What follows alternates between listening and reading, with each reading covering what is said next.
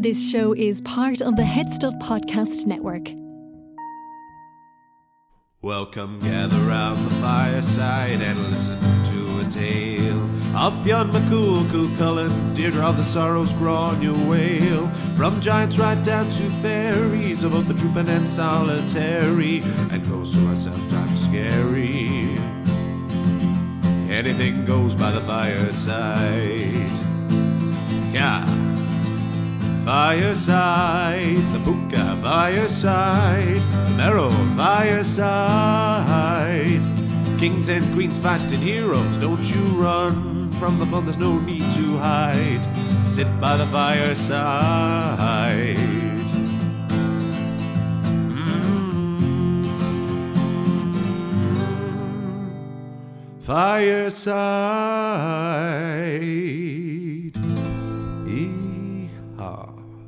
Hello and welcome to Fireside, the Irish storytelling podcast. Each episode of Fireside, we take a story from folklore or mythology, we retell it, have a chat about the tale itself, and about the craft, culture, and history of storytelling.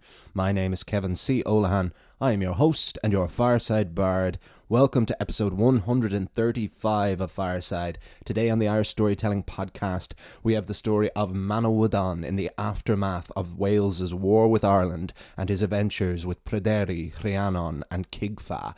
But first, if you are brand new to the podcast and this is your first episode, why don't you at least start with the episode on Pwyll, Prince of Dyfed, because this is we're about five episodes into our exploration of Welsh mythology as we explore the Mabinogion, and that might be a better footing. And then if you enjoy that, why don't you head right back to the very, very beginning and see what we've been building up to over the last two and a half years and 135 episodes. And if you're a returning listener, thank you so much for your continued support. If you haven't done so already, please do follow me over on Instagram. It's the best place to get in touch with me and to check out what other stuff I'm up to. If you're not on social media, please follow me or email me at thefiresidebard at gmail.com. And if you really want to support the podcast, you can do so over at Headstuff Plus at headstuffpodcast.com, where for as little as five euro a month, or you, though you can pay more if you want, you can gain access to bonus material and bonus episodes, not just for Fireside, but for all of the podcasts on the Headstuff Podcast Network. And this month's latest episode is an episode on the mythology of the poetry of W.B. Yeats, and we've got a brand new bonus episode coming out next week, which is my interview that I did before Christmas. It's been very much anticipated with Mark Williams, the author of Ireland's Immortals, one of the most influential books I've read uh, on Irish mythology, one of the best contemporary guides to this wonderful world that we all love so much. Want to give a big warm welcome to the latest uh, subscriber over on Headstuff Plus, which is Timothy Stevens. Timothy joins William Moore, Beth Phillips, uh, Ruth Phillips, Beth Kettler, Tracy Rowlands, Elizabeth Bonjean, Stuart McCabe, Ray McGahan, Rebecca Garvey, Martina Rafferty, and Matthew Hill as the latest of the subscribers and the joiners of the intimate community of Fireside. And all of you are very much appreciated. As those who have been listening to recent episodes know, I was on a six month tour of Australia and New Zealand with musical theatre show World of Musicals that was unfortunately cut short due to recent outbreaks in South Australia and border restrictions has been rescheduled to next year. So I'm back in Ireland. This is the first episode I've recorded in Ireland in a good few months now. Uh, it's good to be back in my in my home studio now, but uh, I'm back, and your support for the for the podcast, your listenership, and what support you all have been giving is never been more appreciated. So thank you so much to each and every one of you who do. The story for this week, we are moving on to the third of the four branches of the Mabinogion of Welsh mythology. So far, we have had to split all of the branches into separate twigs, separate limbs. The first branch we split into three episodes with the stories of Pwyll, Prince of Dyfed, Rhiannon, and Pryderi. The second branch we split into two, which was the story of the blow to Branwen and followed by Wales's war with Ireland. And the third branch connects those two, connects the first two branches in a way that they weren't connected to each other as tangibly. There was some slight crossovers, mostly just the mention of Pryderi and the cameo of Pryderi towards the end of Wales's war with Ireland. But the third branch, as you will very soon see, forges the two and the whole we start to see the tree that the branches of the Mabinogi are coming from, and this is the story of Mana Manadawan. Manawudan, I apologize. I'm still getting my head around some of the pronunciations of these wonderful Welsh heroes. So this, uh, but this episode, I was able to fit into one story. So th- this one didn't need to be split. We'll make it a bit longer, and hopefully, I haven't, haven't had to condense it quite as much. Um, but it's a great story. I really enjoyed adapt- adapting this one. Hope you all enjoy it. We'll chat a bit more afterwards. This is the story of Manawydan on Fireside.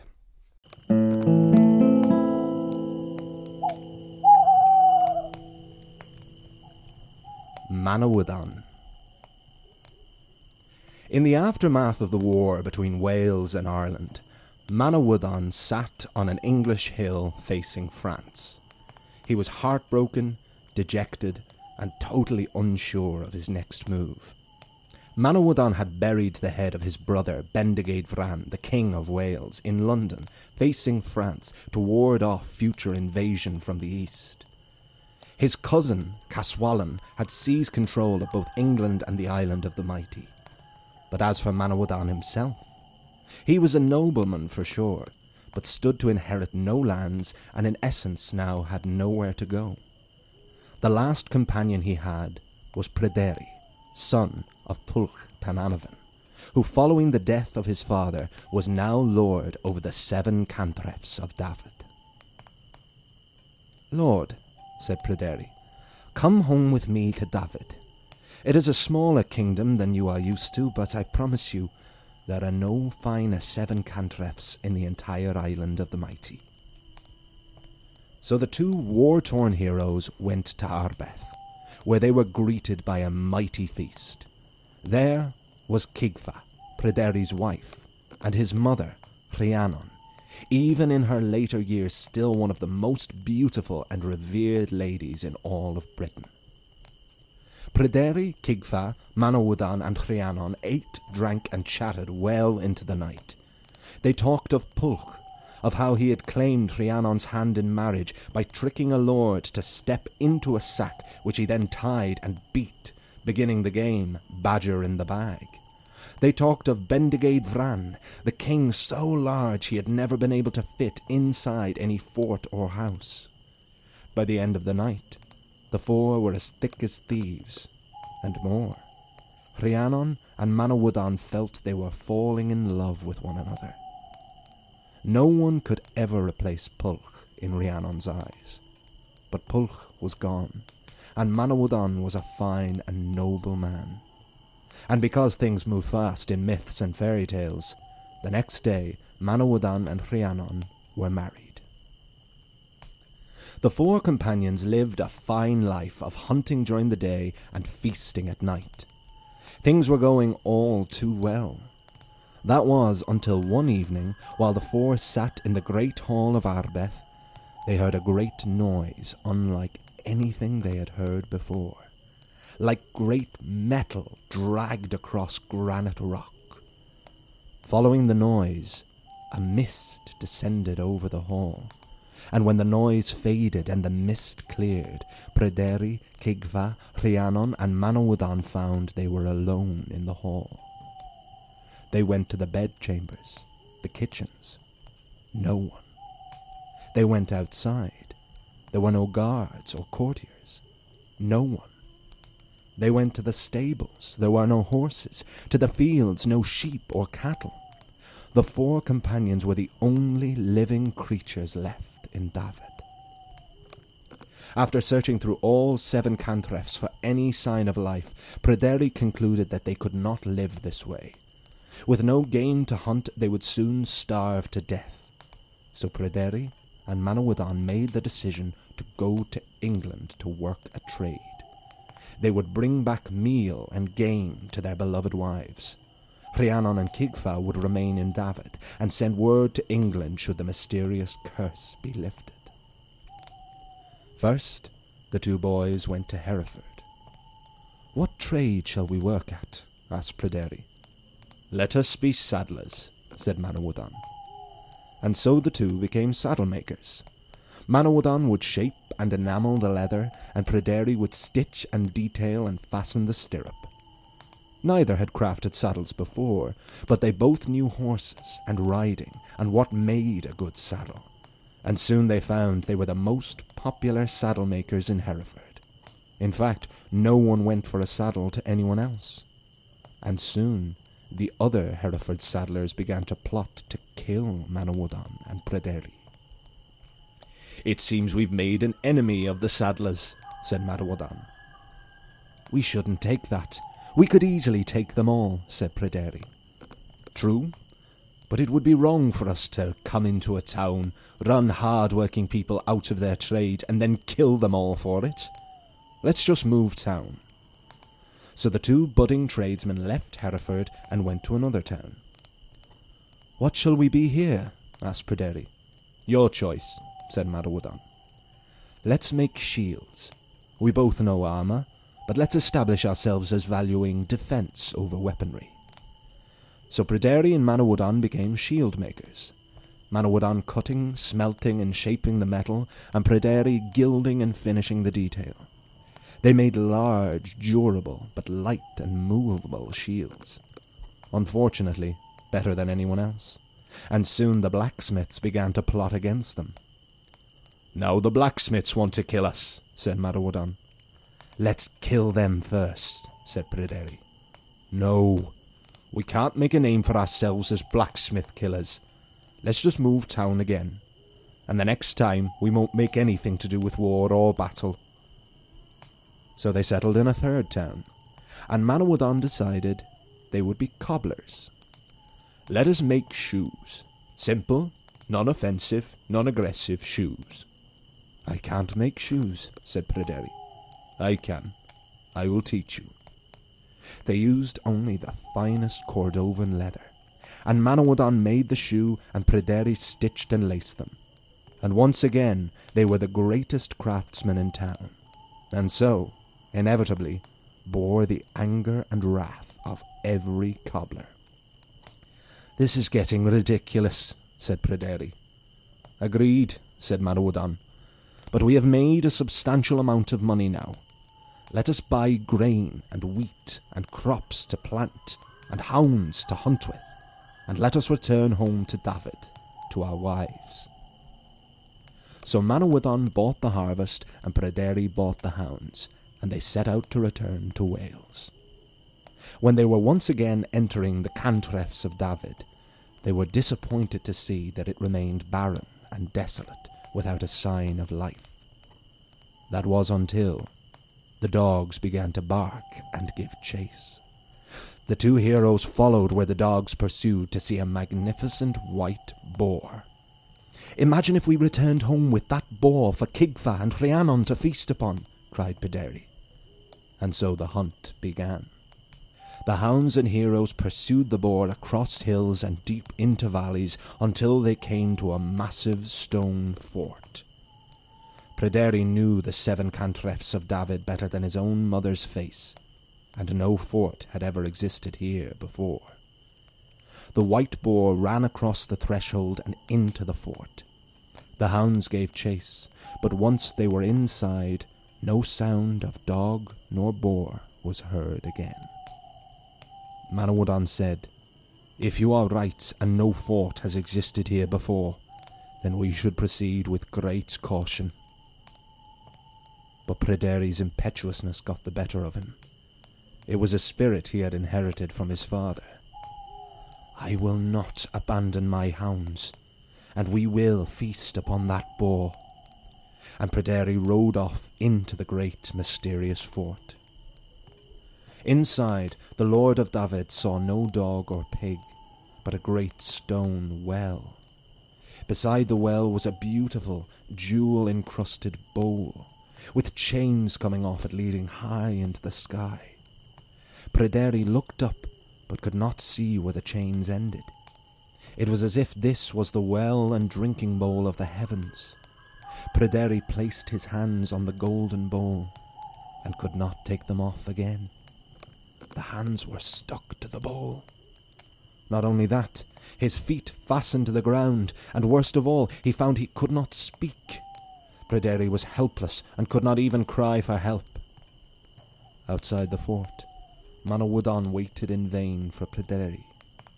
He wanted to follow him into the fort, but if he did, and he too disappeared, then there would be no one to defend Rhiannon and Kigva. So, with a heavy heart, Manawydan returned to Arbeth. Once there, Rhiannon chided her husband for abandoning her son. Some companion you are, after all that my son has given you, and you abandon him. You think we women are so helpless to need the defence of a coward? Rhiannon, as always, could cut down anyone with her words. That night Rhiannon rode from Arbeth until she found the mysterious fort. Foolhardy she rode into the fort and found her son, still fastened tight to the golden bowl. Unfortunately, without access to his voice, hands, or feet, Pryderi could not even gesture to warn his mother not to. And Rhiannon touched the golden bowl, and her hands stuck to it, and her feet fastened to the ground, and she lost the use of her tongue. Mother and son were helpless and trapped. And then they heard the foreboding, familiar sound that they had heard that night in Arbeth, and suddenly a mist descended upon them but this time they were not left behind. When the mist lifted, Rhiannon and Pryderi were gone. Back at Arbeth, Kigva wept when neither her mother-in-law nor her husband came home. Manawydan said, Lady, do not fear. You will never have a greater friend and protector than you will in me. I have brought crops to plant, I will sow them this day, and we will survive. Manawydan had brought enough grain, wheat, and barley back from England to fill three fields. He finished planting them, and the next morning went to reap what he had sown. But he found the entire first field had been ravaged. There was still no other sign of life in Dyfed. It did not seem possible Manawydan began to pick what he could of the second field, but was shaken and distracted by the loss of the first. The next morning, the second field had been desecrated. So that night, Manawydan hid in wait guarding the third field. Before sunrise, Manawydan saw a mischief of mice scurry across the field and begin to eat away at the crops. Raising a scythe high above his head, Manawydan began to chase the vermin away. He was determined to catch as many as he could, but the mice were too fast. There was only one particular fat little mouse that Manawydan was able to catch, and he placed it in a little pouch and carried it back to Arbeth. What have you got there? asked Kigva when Manawydan returned. It is a fat mouse that was ravaging our crops, and I'm going to hang it, it is far beneath a nobleman of your rank to hang such a pathetic creature, said Kigva. But Manawydan wouldn't hear any of it. He was going to channel all of his rage and misery and frustration and loss out on this fat little mouse. They went outside to construct a tiny gallows.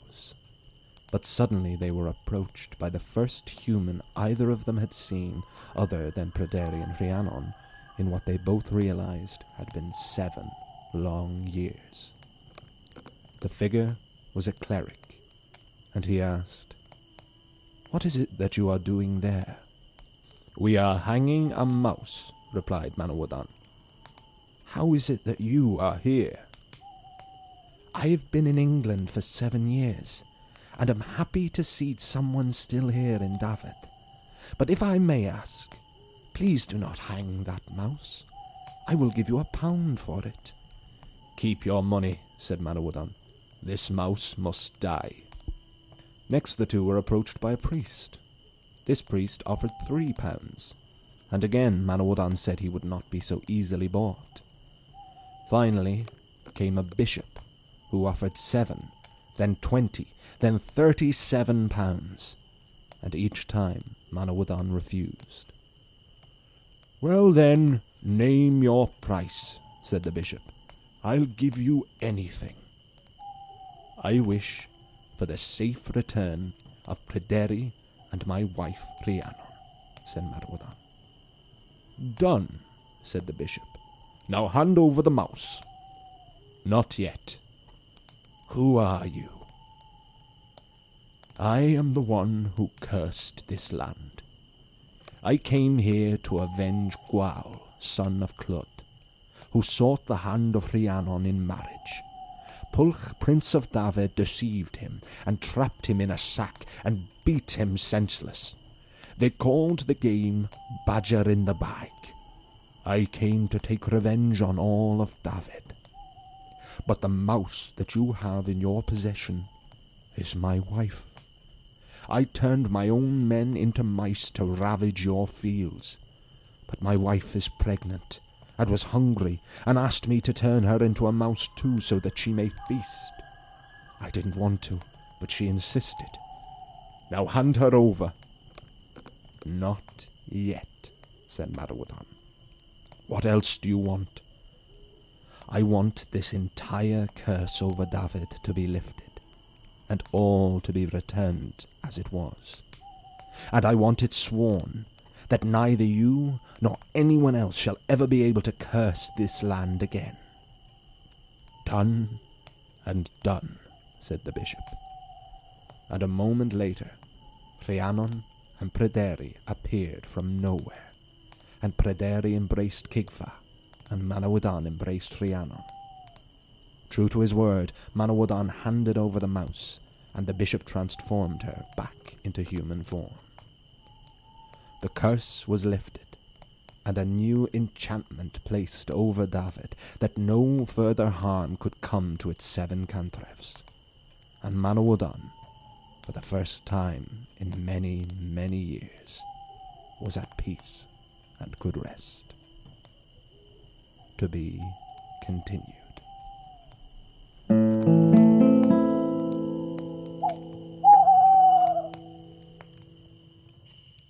Folks, as you all know, Fireside is a proud son of the Headstuff Podcast Network, which is Ireland's largest network of independent podcasts and a loving home for the creative and indeed the curious. There are so many other podcasts I could recommend to you on the network, some of which inspired me to approach Headstuff myself. Here's a taste of one you might enjoy. Okay, it's Jibs here from Pints of Malt. So our podcast is basically group of Irish Nigerian lads who tell their stories, growing up in Ireland as well as Nigeria, and we share our experiences with all of y'all. We also add a bit of comedy as well, you know, to get y'all laughing, get y'all through the week in these tough times that we are in. So y'all sit back and just, you know, enjoy the show. As Jib said, we're the Pints of Malt podcast. You can find us on all streaming platforms, including the Headstuff Network. And that was the story of Manawydan on Fireside, and so begins and so ends the third branch of the Mabinogi, and I hope you enjoyed it. Yeah, you see very immediately those that who have been listening to all of the Welsh myths of recent weeks that this is the true forging of the first two tales. Because in the first branch we have all the stories of Pwyll, Prince of Dyfed, and his wife Rhiannon and his son Pryderi, but then in the second story, we meet Manawydan, who's more of a background figure when it's his it's his brother Bendigeid Vran, who's more of our our protagonist, and we had uh, Efnisien as our antagonist, and Branwen as the cause of all of this plight and who they were going to be rescuing, and and we had Matholwch, the king of Ireland, but Manawydan was just there in the background, and then we just had a cameo appearance from Pryderi towards the end. But other than that, very little connecting the two. You know, no mention of Dyfed, otherwise it's more of a national tale, the second branch, whereas Dyfed is more of the smaller kingdom, these smaller cantrefs, seven cantrefs. But then we get to the third branch and the two just clash heads. This is the mashup of the first two branches where we meet Pryderi and and Rhiannon once again. And it's great because I love it it's great to see Rhiannon appear again and in a very similar characteristic because my favorite detail of Rhiannon in her own story was how she chides Pwyll for his stupidity when Gwawl approaches and asks for a favor of Pwyll, and Pwyll says he'll give him anything, and of course, Pol- the Gwawl then says, "Okay, then give me the hand in marriage of your prospective wife." And Rhiannon goes through Pwyll over this, and then has to make up this plan to get so that she can marry Pwyll, the love of her life. After all, no thanks to him, and we have that same character here when when uh, Manawydan returns home without Pryderi, we have him being chided by Rhiannon for returning without him and suggesting that they would not need the defense of this coward. And I really like that, considering a lot of these myths, these four branches are loosely connected to each other and may have come from various different sources and may have been put together at a later date. It's really nice to see that kind of similar characteristic in what can be quite vague characters that just kind of you get out of what you put into them, you know. Uh, I always love seeing that in a running characteristic. It makes me think that these were the same stories, you know, by the same people, and that they had these behaviors that people knew.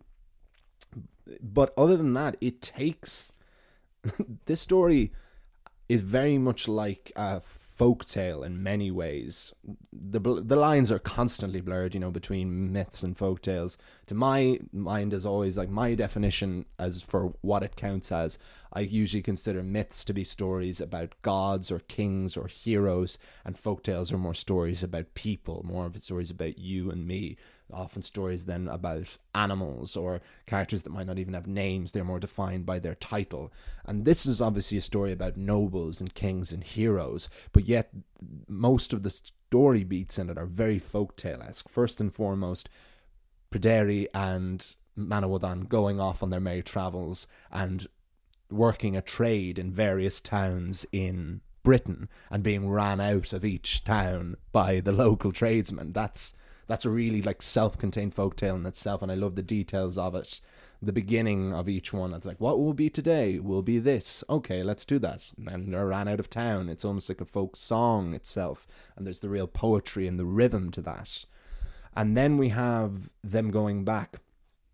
Of course, we skipped over this mist, this uh, curse that descends over Dyfed which is then just like a horror movie, you know, like The Mist or A Quiet Place, or suddenly just every, uh, there's this zombie apocalypse, this post-apocalyptic wasteland that all other life not just human beings any animal life is just wiped out is just gone except for our four protagonists except for Manawydan, Pryderi, kigfa and Rhiannon. And when they return and they find this great fort and they chase this boar we have this bizarre and this really mysterious aspect.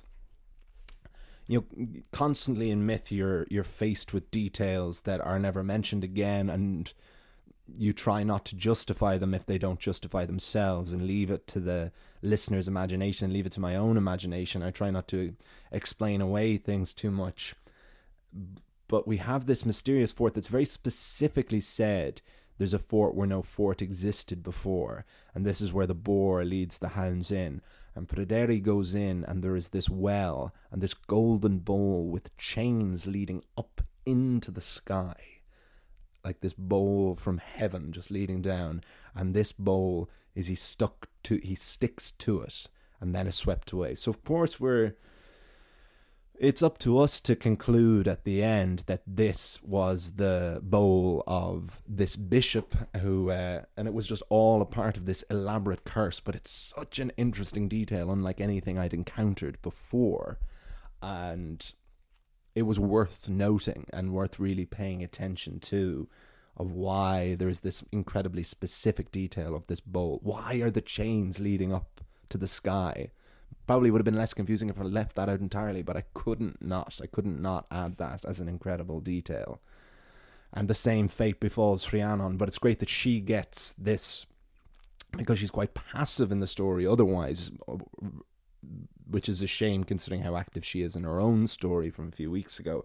So it's great that she does have this moment where she pursues her son, tries to rescue her son where her husband wouldn't because in the actual versions of these stories, Pryderi and Manawydan are just returned from Ireland, and Pryderi basically says to Manawydan, "I'll give you my mother," and I know that that's just probably how things would have worked at the time. I didn't think it was necessary. I liked the idea of him inviting him to the kingdom and them naturally falling in love. That was just a, a detail I changed uh, that I stand by very much. But other than that, she doesn't get this agency until she goes and pursues her son. And poor old Kigva doesn't really get any agency at all, except just to be sad that uh, and Rhiannon are gone. But then we get this nicer side to Manawydan's character because he's been so cunning the whole time, but then we get this paternal, just protective. And he has this big speech that I condensed where he just talks about what a good friend he will be turned for her not to be afraid of him. And it is very paternal and seems very genuine. And it's it's one of my favorite details of his character in the story. And then at the very end, it almost becomes a Disney movie or a really messed up Disney movie because we have these mice, these mice that come and ravage the fields, and Manawydan catches one and wants to hang it.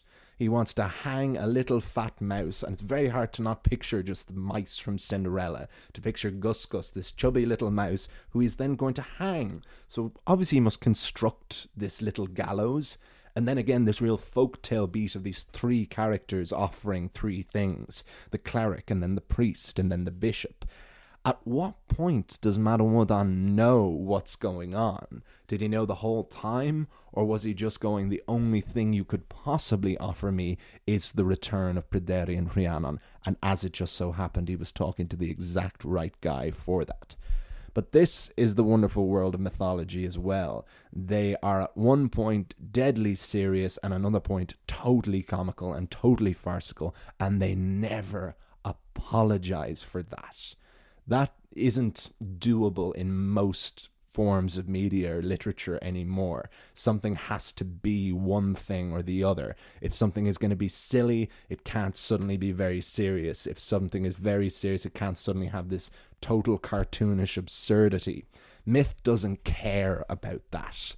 And that is one of the things that endears it to me most of all. You can have this very genuine heroic folk tale of two lads going off working a trade trying to cure a curse and it can end in this farcical episode of trying to hang a mouse who's actually a pregnant woman yes this is uh, as you can probably tell this is my favorite of the stories of welsh mythology so far i like that i was able to make it into the one tale i think it would have interrupted it too much otherwise i would have had to cut it off around where rhiannon gets, and it wouldn't have been contained in itself. When I split them up, I like them to still be their own stories themselves, that you could listen to them in isolation. But it would have made the second part too short and everything. And I don't feel it was rushed. I feel I got all the beats and the details in there. And it feels like my version of this story. And I hope you all enjoyed it. And with that, I will wrap things up. But thank you so much for listening. Please follow me over on Instagram at FiresideBard. Email me at thefiresidebard at gmail.com. Support over at Headstuff Plus at headstuffpodcast.com. There is a link in the description. That is a thing I've usually always been bad about in the biog for this. That'll be there. There'll be the links to the Instagram and to Headstuff Plus because I know some people have been trying to and haven't been able to access it for some reason. But it should be very easily accessible at headstuffpodcast.com. But click on that link in the bio. And next week we will have the fourth of uh, fourth and final branch of the Mabinogion. That's not the end of Welsh, Welsh mythology, but it will be the beginning of the last of the stories that are connected to each other as strongly as the, as uh, or stronger than any of the subsequent about six or seven tales. We may take, as I've been saying, like it's still up in the air a little bit. We may take a break from Welsh mythology afterwards to get back to our roots. Maybe have a couple of Irish folk tales. Let me know what you all like. I know some people have been saying they want another folk tale in there. Um, I'll lash one in now that I'm back at home. I have access to all of my books again. I can get digging again. Uh, but I'm really enjoying it, and I've been really enjoying the feedback from you all. So that'll be next week. I'll see you all. You'll hear me all next time. And remember, wherever you are and wherever you go, you can always join me by the fireside. This show is part of the Headstuff Podcast Network, a hub for the creative and the curious. Shows are produced in association with Headstuff and the Podcast Studios Dublin. Find out more or become a member at headstuffpodcasts.com.